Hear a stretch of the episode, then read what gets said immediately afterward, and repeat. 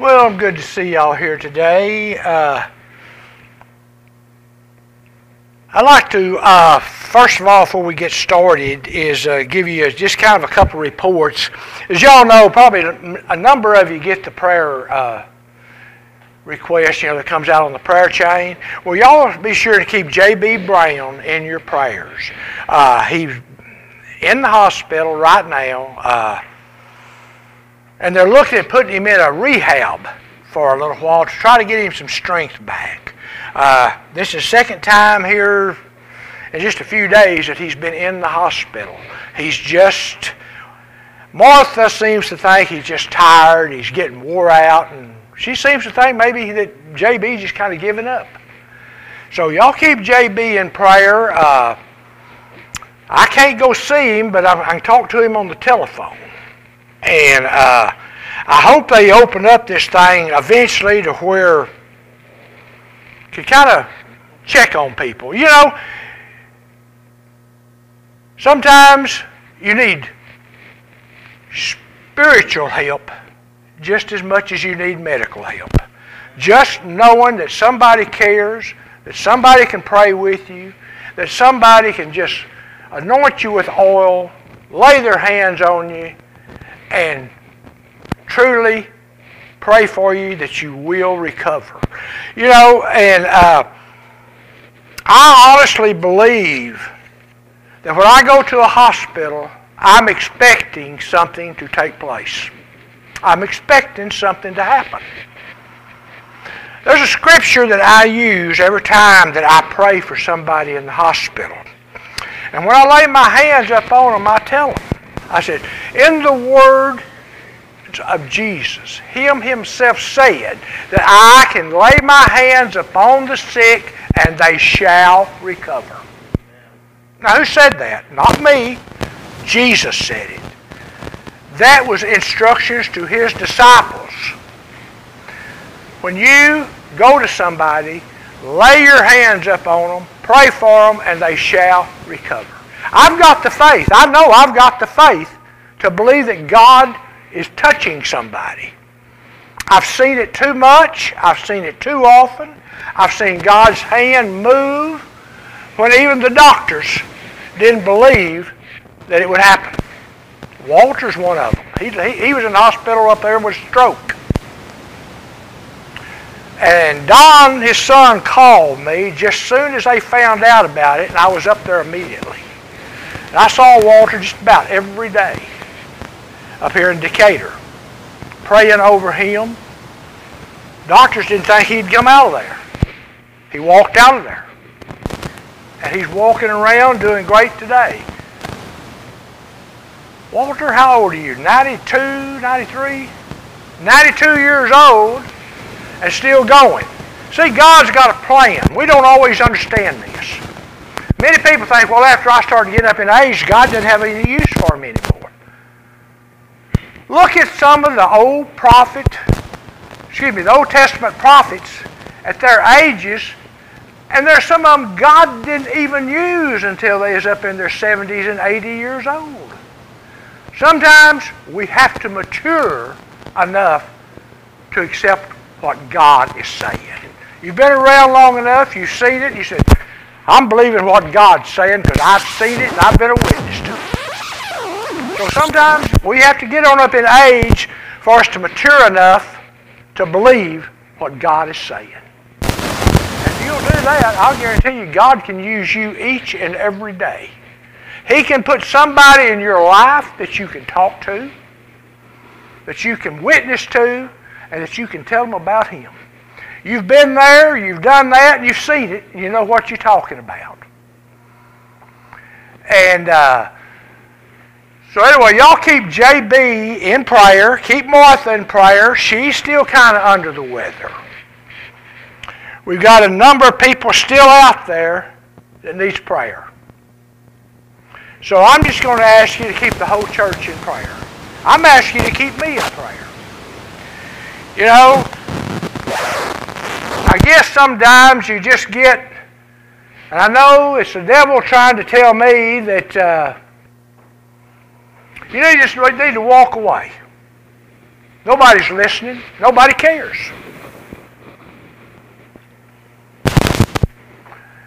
You can get up there and you can preach and you can preach, but people don't listen. See, now that's what I'm being told. And I said, but see, I know where it's coming from. I just simply look at the devil and say, Satan, I rebuke you right now in the name of Jesus, for it is written. It is written in God's Word that I belong to Him. His hand is up on me. He is watching over me. He is using me to glorify Him. I'm not going to let Satan draw me down. He'll draw every one of you down that he can. He will try to pull you away from, the, from under God's hand. He'll tell you, hey, look at all the things you've done. Look at your life. Look how you've lived. And you think God can forgive you for all that? I'm going to tell you right now, yes, He can. Because I'm, I'm one of them. I know that I am forgiven of everything I've ever done because I went to Jesus and I accepted the blood of Jesus Christ. I believe in Jesus Christ. I believe He is the Son of God. I believe He died on that cross for me. And I believe He rose that third day. And I believe He's sitting at the hand of God right now, waiting to come back for His church. And the only thing He's waiting for is for God to look over there and say, Son, go get my children. That's all it's going to take. Nothing else has to happen. Everything is already in the works. All Jesus has to do is come back. That trumpet sounds, man, we're out of here. We're out of here. And we shall be in heaven for all eternity. And I'm going to bring a message today, and I know it's not for everybody. But I believe every single one of us has family and we have friends that we need to witness to. We've all got friends and family that do not know God. Every one of us. And we need to let them know that they need to know some things. They need to know some things about God, what to expect from God, and what they have to do in order to have eternal life in heaven. Uh, there's a lot of people that don't believe in God. They don't believe in eternity. Many people believe, well, when you die, that's it. You're just dead. Wouldn't that be terrible to go through life like what you're going right now with no hope? Nothing but death. This is the end. But we have our hope in Jesus Christ. He has promised us and told us that if we would believe upon Him, we shall have eternal life in heaven with Him for all eternity. You know, I, I can't even begin to imagine how wonderful and how great heaven's going to be. Even God told us in His Word. He says, For eye has not seen, nor ear has heard, nor has it entered into the heart of man what God's got in store those who love Him. We don't have a thing here on this earth to compare to heaven. Paul went to heaven, but when he come back, he couldn't tell nobody anything about it. Now, it doesn't say God told him not to tell us, but he said he couldn't even speak about it. I think that one thing that Paul saw so much that he didn't even know how to describe it because it was so beautiful, and there was nothing here that we could compare it to. We, you know, I've told y'all before about my wife's dad. He had open heart surgery, and they put him under pretty deep. And he had a dream that he went to heaven. He wouldn't talk about it for quite a while. Every time he'd think about it, he'd start crying. But he told us one day, he says, when I went to heaven, everything was so beautiful. He said the colors were so much brighter than what we see it here. He said the flowers were so bright and so beautiful. The grass was so green. He saw flowers. He saw grass. He said he just stood there in awe. He said he didn't know who it was, but he said somebody kept motioning him, come on, come to me, come to me. And he kept looking down there at all those beautiful flowers. And he thought to himself, I don't want to step on those flowers. I don't want to crush those beautiful, beautiful flowers. And they said, come on. He said he stepped out. He said the flowers, he didn't crush them. They came up through his feet. Crush. He stepped on them, but they never crushed. They just come through his feet. He was a spirit then. Everything was so beautiful. He said, and the nurses finally come in there and they woke him up. He said he was so mad at those nurses. He said, I wasn't ready to come back. He said, what I saw was so beautiful and so wonderful. He said, I didn't want to come back. He said he did everything in his power he could to go back to sleep and dream, but he couldn't do it. But he had that one experience. And finally he shared it with us. And it wasn't that much longer. He went home to be with his Jesus. So we know where he's at. I have an idea of what heaven looks like just from what he said. Now, some of you have probably maybe talked to people that's been to heaven or had visions of heaven, and you've got an idea of how beautiful heaven may be. But I don't think even it's hard for us to describe because, like I said, there's nothing here to compare it to. It's not like, well, you know, right over there, you know how beautiful that is. That's kind of like, it. no, it's not anywhere close to heaven. It's beautiful to us now, but it's nothing close to how beautiful heaven is. But we have not visioned what God's got in store for us, for those that love Him. Like I said a while ago, that scripture is, For eye has not seen, nor ear has heard, nor has it entered into the heart what man, what God has in store for man for those who love Him. God's got so much in store for the believer, for those that love Him, but I got to tell you something. To get to heaven, you got to believe it on this side of the grave. You've got to believe it before you pass on. Once you die, there is no chance of salvation if you have not received Jesus Christ. It's past. It's gone. And I'm going to talk about some of this in a minute. The title of my message is The Altar of God. The Altar of God. How many of us use an altar? We have one right here. And very, very seldom I ever see anybody come up and kneel down at this altar. You know what an altar is? In the Hebrew, altar means the table of God.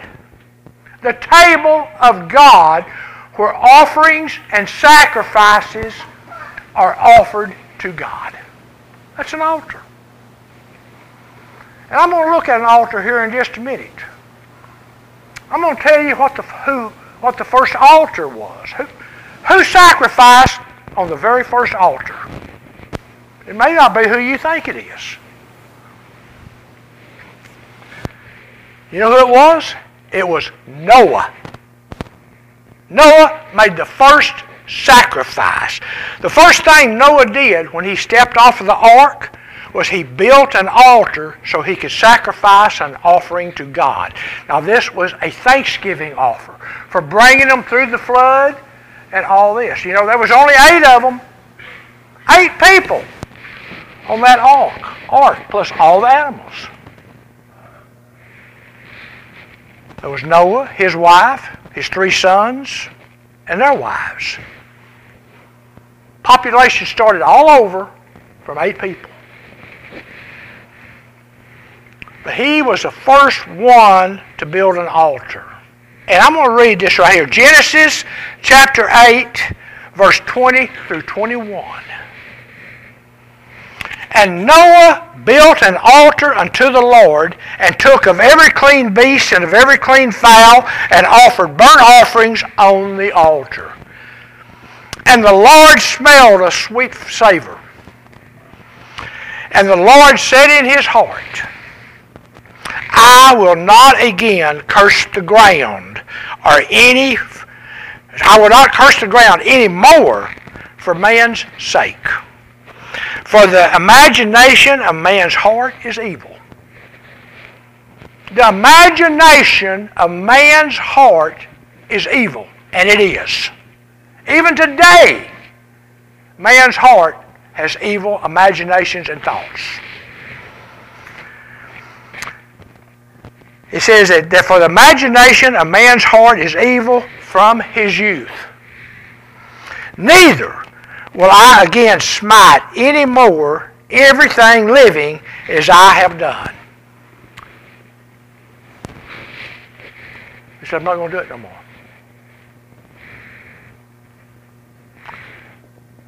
So nowhere in the Bible do we see where an altar was ever built before the flood. You read, starting out, nobody. Matter of fact, you know, we do know, excuse me, that Cain and Abel sacrificed to God. But they never built an altar. They just sacrificed. Noah was the first to build an altar and sacrifice to God on an altar. I think God had to tell him about an altar. God probably told Noah, Noah, I know you probably don't know what I'm talking about, but I want an altar when you sacrifice. This is going to be special. Because when you sacrifice, you're sacrificing to me. You're making an offering to me, your God. And, it, and I need it to be special. I need to, when you sacrifice, for this to be from your heart. Not just to sacrifice something and not have any thought about it, but to sacrifice it from your heart, that you give it to me out of love from your heart. The altar really, it should be an important part of the Christian life. It should be an important part of the Christian life because God has placed a, He's placed a lot of uh, emphasis on the altar. He's placed a lot of emphasis on the altars. We read it all through the Bible. Past after Noah, many altars were built to sacrifice to God. And uh, like I said a while ago, an altar is a place where a sacrifice is brought to God, offered to God by man. The altar is where God comes down, and that's where he meets man and accepts man's sacrifice to him. God's presence, His Spirit, comes down to that altar to receive the sacrifice that is being offered to him. You know, it's uh, it's even with God's mercy comes down. His mercy comes down at that altar to receive what man brings to him. He touches man, and at that altar comes forgiveness. Forgiveness from our sins, from all the wrongdoings that we have ever done. And a lot of people don't realize it, but do you realize an altar is a place for both the saint and the sinner? For the saint, it's a place to offer prayers and praise and thanksgiving to God. For the sinner, it's a place to offer a sacrifice of confession of his sins and to ask God for his forgiveness. I love it. When a sinner comes down to the altar, kneels before God, and says, Lord, I am a sinner. I'm kneeling at your altar asking for your forgiveness. I am giving you the sacrifice of my confession. I believe that you are God. I believe that your Son is Jesus Christ. I believe He died on that cross for me. I now have received your Son Jesus as my Lord and as my Savior. As I kneel before your altar, I ask you to forgive me of all my sins, to come into my life, and to uh, be my Lord and be my Savior. You know what happens? This man now has eternal life. He has accepted Jesus Christ as his Lord. See, and like I've said many times, God did not make salvation difficult. He made it very simple. He made it very simple so we could understand it and come to Him. And uh, I've often wondered when I see sometimes, I see people come down. I mean, I know why they come down. I've talked to them. Many times if you see somebody come down here, you might not know what they come down here for. I do. And my heart just explodes with joy because I know why they're here. And then I've wondered why there is so many people who wait until there's destruction, there's heartache, problems in their life before they come to the altar. Have you ever noticed that? Something has to take place. There has to be destruction, heartache, all kinds of problems. Then they want to run to the altar and ask God to take all that away. Sometimes I wonder why. No, I'm going to tell you right now, even Jesus said in this life we will have tribulation. We will have problems. We will have heartaches. We will go through a lot of things. So I think what he's saying, why don't you prepare right now before it gets here? Before it comes, because it's coming. Every one of us have been touched by a loved one's death. But you know, when you've got God in your heart and your loved one, you know they've got God in their heart. You know where they're at. And you know you're going to see them again. Y'all going to see Jeff again. You're going to see Jimmy again. You're going to see Harold. We're going to see many of our loved ones because we know where they're at. But many times, people will not come to the altar before the problems and the tribulations come in their life. They wait for it to come, thinking, well, I guess I'm going to have to go to God and see if I can get rid of it. But you know, when you come to God, you got to believe in God. You can't just run down here to an altar and pray and not believe. Many people think, I've had people ask me, Bill, would you pray for me?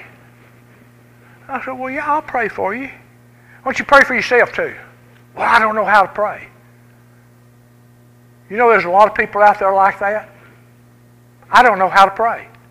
You know what God wants? He wants your heartfelt prayers.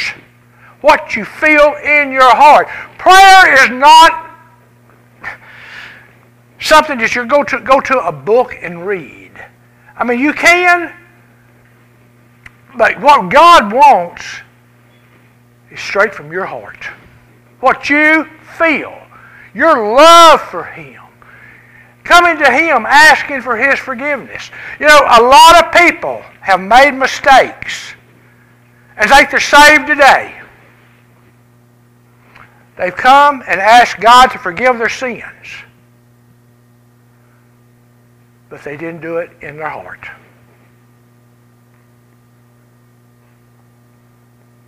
They did it through the flesh. All they thought, well, I'll just go down there and I'll ask God to forgive my sins. But they didn't have the faith that God would forgive them. You're, these, these people are living with a false hope. You have to believe in your heart. Confess with your mouth that Jesus Christ is Lord. And believe that Jesus Christ is the Son of God. Now, well, I think maybe he might be. Uh, you know, no, it's believing in your heart. He is. Coming to God without faith is just like going into the shower and all you're going to do is get wet.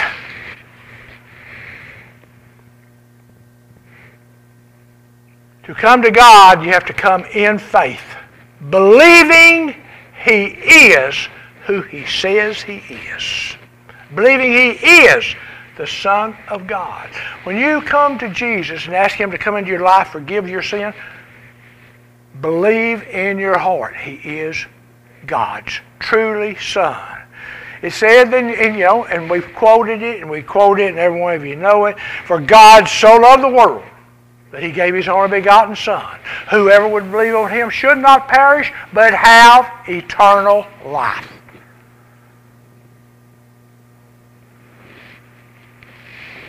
Then the next scripture below that. God did not send his Son into the world to condemn the world, but the world might be saved through him. How are you saved through Jesus? Believing Jesus is the Son of God. Believe He come and died on the cross. You have to believe it. You cannot come to God with doubt. Do y'all realize that doubt cancels out faith? But faith cancels out doubt. Which one do you have the which one's strongest in you? Doubt or faith. I hope it's your faith. I hope it's your faith that is so strong that nothing, nothing can turn you away from God.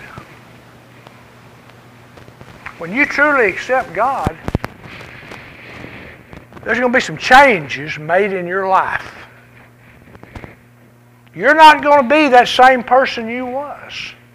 You're going to be somebody, and you, above all people, should be rejoicing, so grateful by what you feel in your spirit that the change that has taken place in you. You should be the very first to know it. Then those around you should know it. You should have a glow about you. You should have excitement about you. Should walk different should walk with your head up. Walk in faith. That's what it says about the righteous. For we shall walk in faith and not by sight. Sight's going to scare you to death. And faith's going, faith is going to bring you through it. We walk by faith and not by sight. You walk by faith and not about all the junk you hear on, on the TV news. But you walk by faith in who your Lord and who your God is. But I got to thinking, we was just talking, I got a little off of it there, but it seems like it's only after something really bad happens in a person's life that they want to run to the altar. Oh, I guess I better get to church. Oh, I guess I better pray. Boy, things are really getting bad. Where's your faith? if your faith is not in God, you're not reaching God. He doesn't hear your prayer. You know what? You know what? what you know the prayer He hears. Father, I am a sinner, and I come to you asking for your forgiveness. God hears that prayer, and then from then on, He's listening. But until you confess your sins and accept Jesus Christ your prayers are not heard.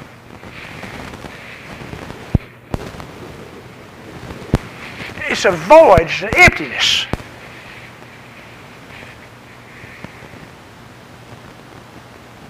Probably a prime example of what I'm talking about when destruction happens.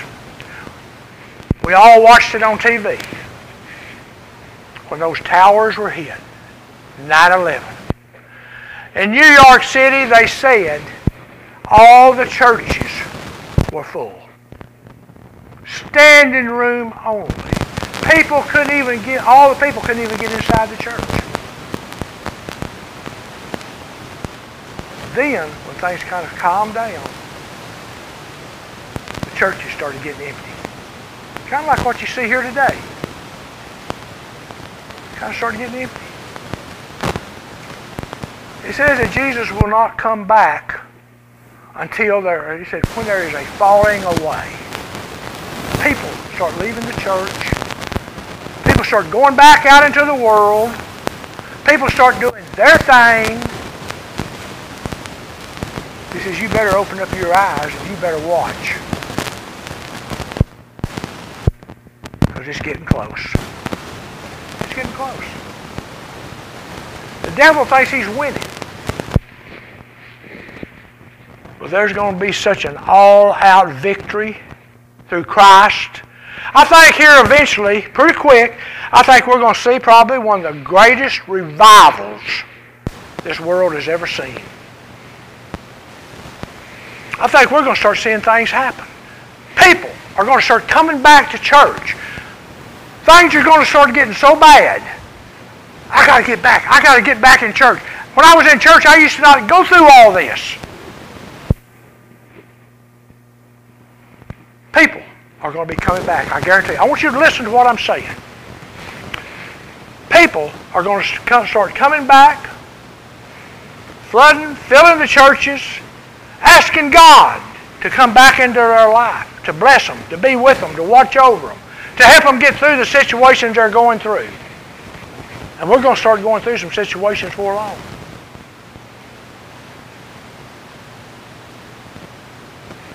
If you like where you're sitting, you better be here regular because somebody else is going to take your seat. It's going to fill up. It's going to fill up. I believe it. I believe it. As soon as 9-11 started kind of easing up, the churches started kind of emptying out. The people quit going. Well, I guess I just thought it was time for me to go back to church, but it looks like it looks like everything's going to be all right. I'll go back out in the world. I'll get back out there doing what I was doing.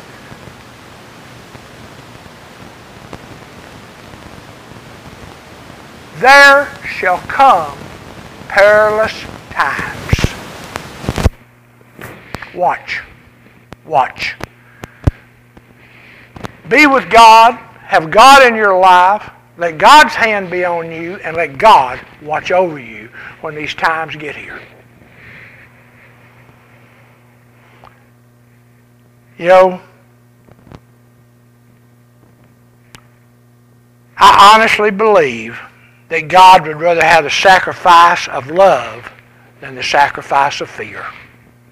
To love Him and be in His house than to be out somewhere and things start happening and then you try to run into His house. You're only coming to Him because of fear. Every one of you in here right now should be fear free.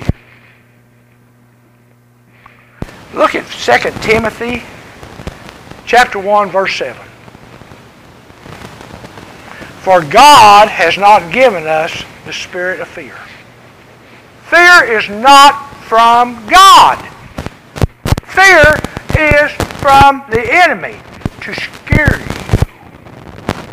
A tactic that the enemy uses constantly. God says, I did not give you the spirit of fear, but I gave you the spirit of power, the spirit of love, and the spirit of a sound mind. Now use them. Get into my word and see what my word is telling you. Then stand on that word, believe that word. Don't listen to the world and the things that are going on in the world.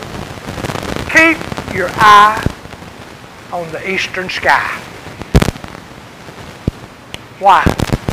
Because that's where he's coming from.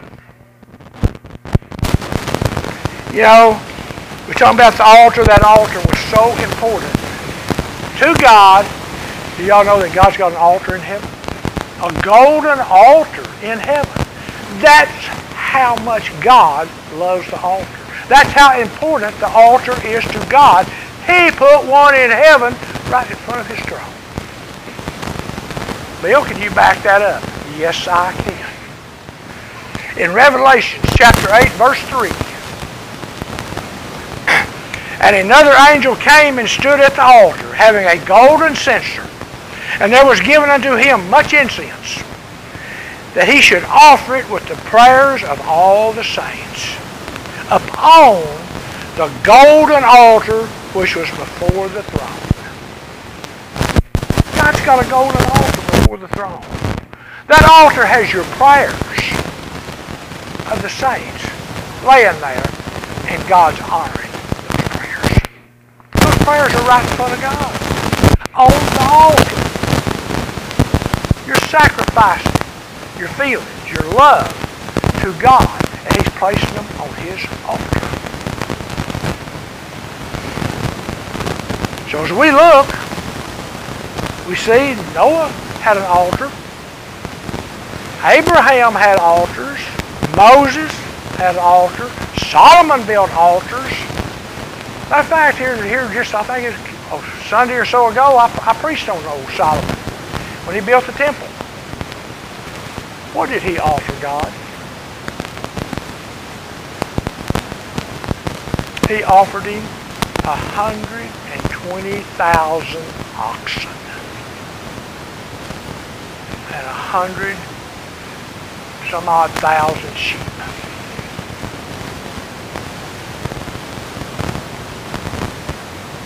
And then they took all that meat, gave it to the people, and they had a feast that lasted for eight days right in the presence of God. God's presence was there with them. Can you imagine what a gathering that must have been?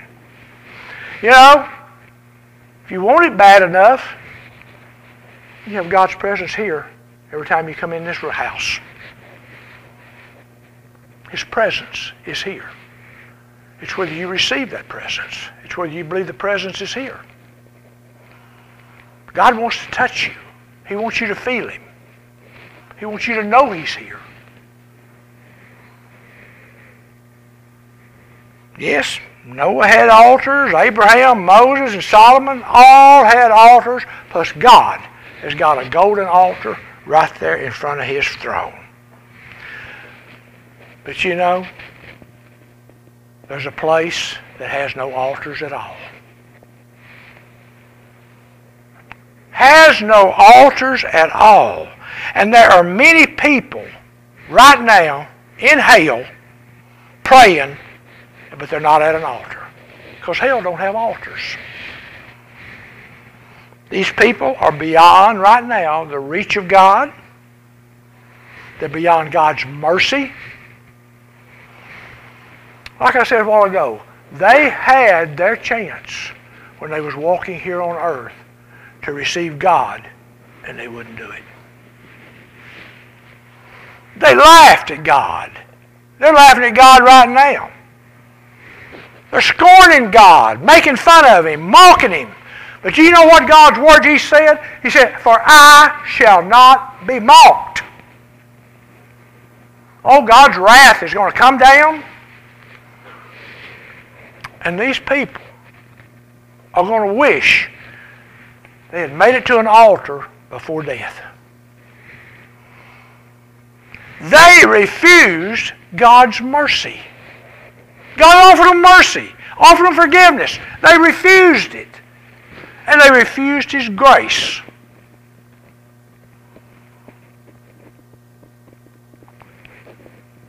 Now they're paying very dearly for it. Now they're in hell. The Bible says they're in hell. They're in darkness. They're crying. They're screaming. They're gnashing their teeth at each other. And yes, you know what else they're doing? They're praying. Yes, praying, but not at an altar.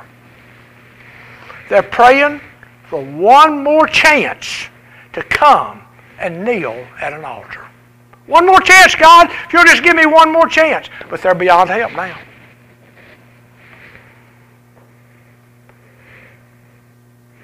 They said, one more chance to come kneel at that altar and accept Christ's invitation to salvation. See, now they believe. They've experienced. They believe now. But it's too late for them. Those people in hell would give everything they had to be sitting where you are right now. They said, if I just had one more chance, one more chance, if I could just come to church another time, if I just had one more chance to come and kneel at the altar. Oh, they'd love another chance.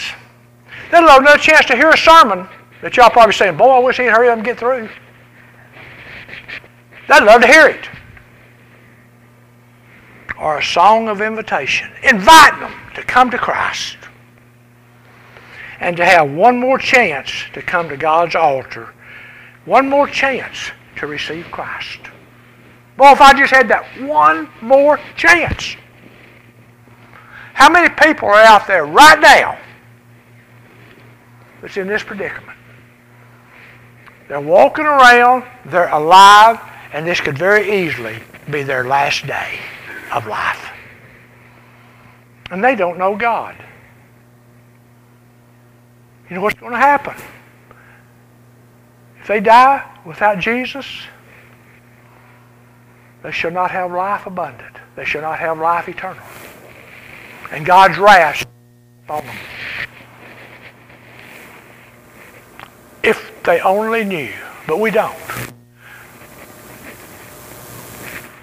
That's why we do it now while we can. Believe God's Word. Accept Jesus Christ as your Lord and Savior. If you've got family and friends, tell them what I'm just telling you. This could be your last day. You could die today. It could be a car wreck. It could be a heart attack. It could be any number of things. You could be in an accident. Who knows? You know, there's just freak deaths all the time. Nobody's expecting. It's not like you're laying there with cancer and you're expecting some you're to die.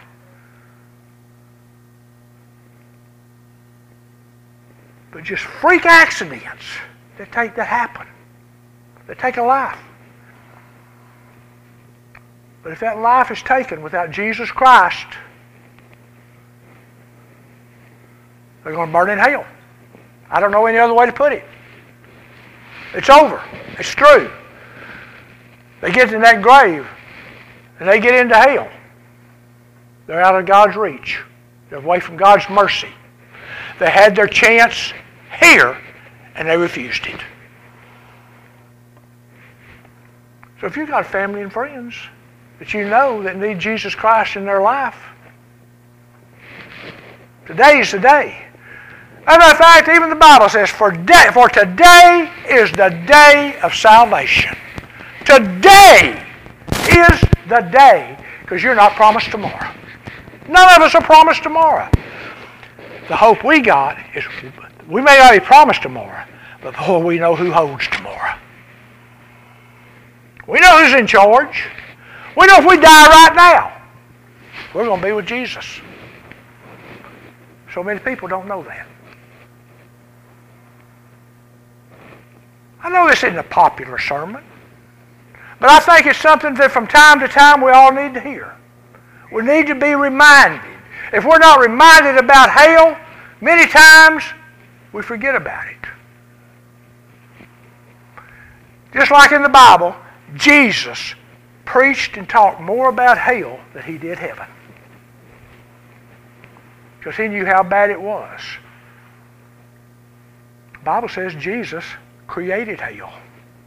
He knows exactly what hell is.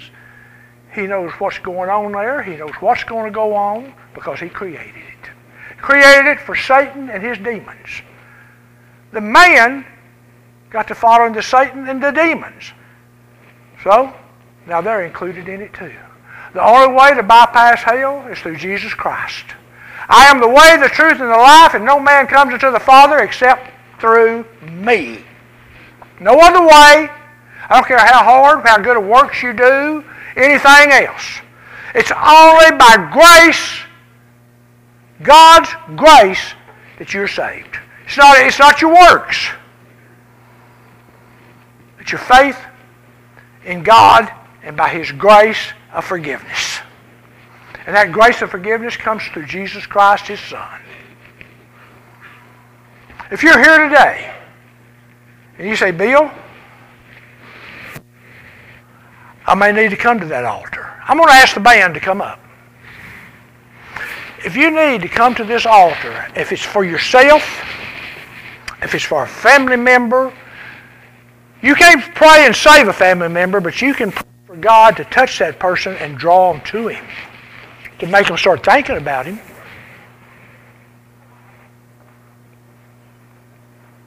If you need to do that, if you got somebody close, somebody special, oh Lord, I don't want them in heaven. I want to be in heaven with me.